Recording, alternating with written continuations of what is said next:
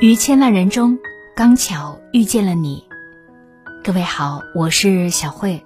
原来你也在这里。节目之外关注我，欢迎你关注我的个人微信公众号“小慧主播”。小是拂晓的小，慧是智慧的慧。公众号里关注“小慧主播”。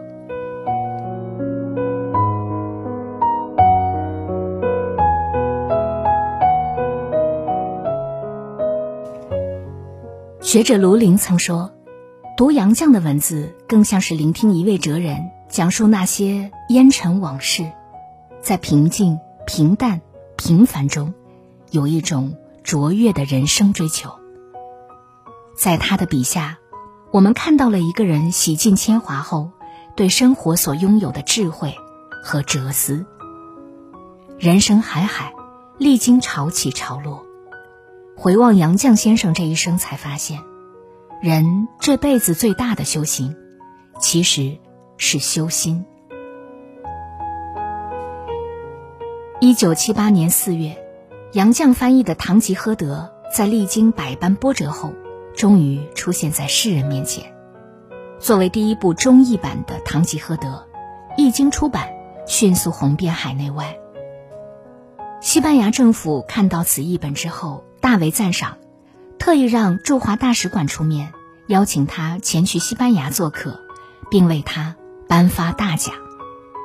可接连派出两任大使出面邀请两次，都被他一一婉言拒绝。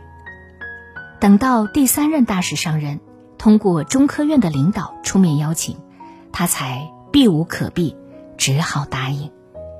因为此事，钱钟书常常打笑他说。需要三个大使才请得动杨绛。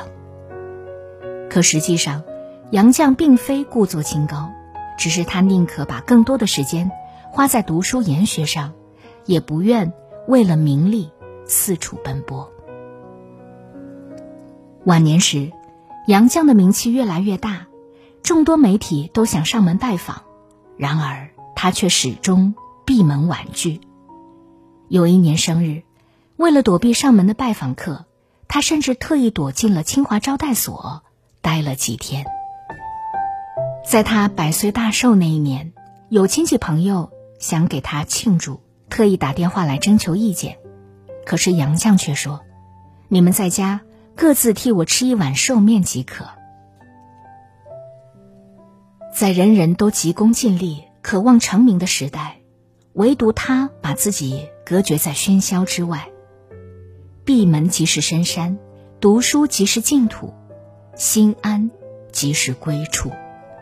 于他而言，外界功名利禄覆盖下的浮华，始终不如内心的宁静淡然。有句话说得好，真正的平静，不是避开车马喧嚣，而是在心中修篱种菊。在这个繁忙浮躁的时代，我们的步伐常常太过匆忙。在追名逐利中，内心会积攒无数的焦虑。只有让自己安静下来，静下来思考，静下来沉淀，才能给心留一份清静，安顿好浮躁的灵魂。杨绛先生历经了半生的坎坷流离，在人生最黑暗的那段时间，他被下放到偏远的乡下。从小被捧在手心里的公主，一下子就摔到了社会最底层。可即便身处昏暗污浊之中，杨绛先生却始终一尘不染。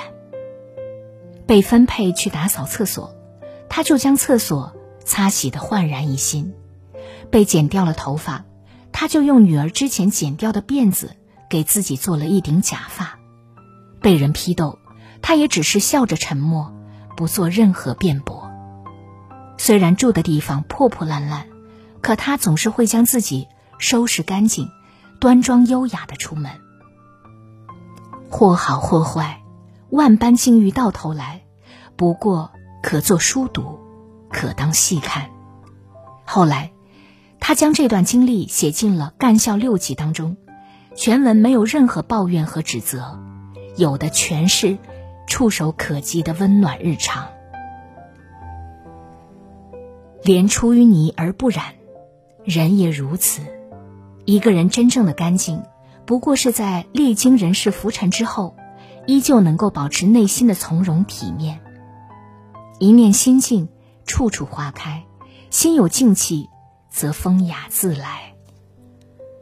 杨绛在低谷期的那段时间，遇到了同样惨遭打压的青年同事郑土生。郑土生不堪重负，想要轻生，可他想到自己还欠着杨绛一笔钱，便把钱塞到了杨绛的办公桌里。杨绛看到之后，察觉到他这时候还钱不太对劲儿，便连忙找到郑土生，对他说：“来日方长。”要保重身体，要耐心、冷静、坚强。这些钱我不需要，你拿去买些生活必需品吧。正是这番话，给黑暗之中的郑土生送去了温暖和力量，让他活了下来，最后成为了著名的莎士比亚研究专家。物随心转，境由心生。决定人生状态好坏的不是境遇，而是心境。杨绛先生说过：“每个人都会有一段异常艰难的时光，生活的压力、工作的失意、学业的压力、爱的惶惶不可终日。挺过来的人生就会豁然开朗，挺不过来的时间也会教你怎么与他握手言和，不必害怕。”我们这辈子，难免会遇到各种沟沟壑壑，但无论身处哪种境地，都不要丧失对生活的勇气。越是艰难处，越是修行时。人间不会有单纯的快乐，快乐总是夹杂着烦恼和忧虑；人生也不会有永远的坦途，在偶尔的顺境中，总会伴随着跌宕起伏。与其抱怨环境，不如改变自己的心境。倘若生活黑暗，就把自己变成一束光；倘若世间喧嚣，就把自己活成一片净土。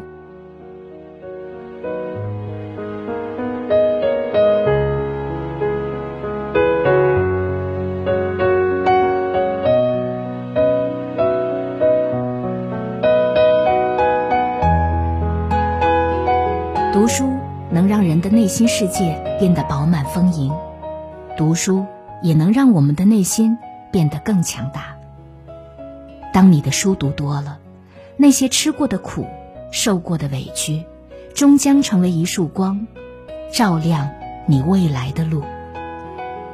现在，小辉读书会已经正式上线，一年时间，让我为你精读一百本豆瓣高分好书。每本书只需要二十分钟左右的时间，就能够轻松掌握它的精华内容。欢迎你关注我的个人微信公众号“小慧主播”，小是拂晓的小，慧是智慧的慧。微信公众号里搜索关注“小慧主播”，在小慧主播的读书会上，让我把好书读给你听。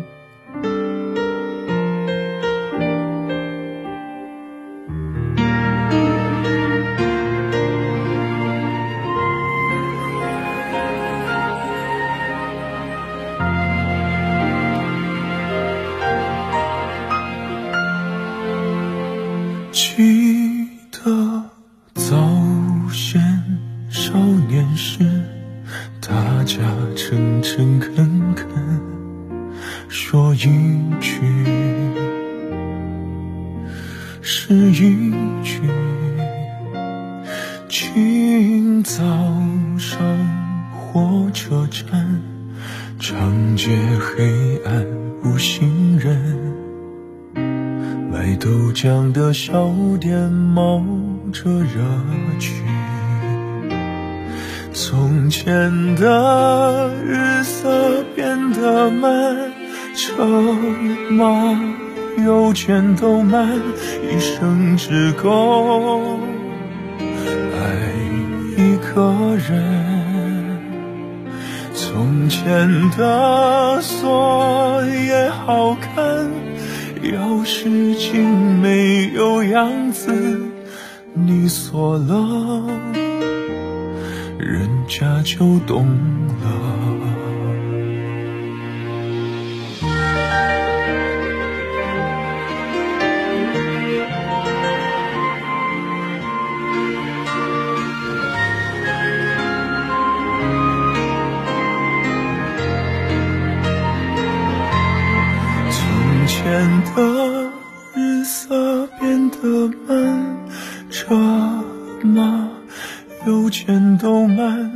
一生只够爱一个人。从前的锁也好看，钥匙精没有样子，你锁了。人家就懂了。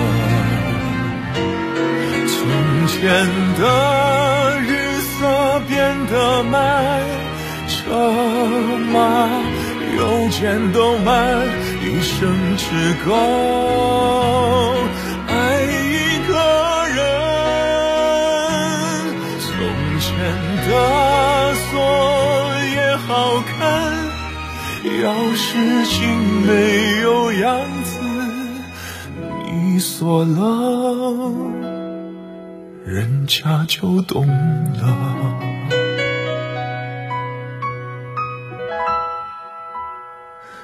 记得早先少年时大家诚诚恳恳说一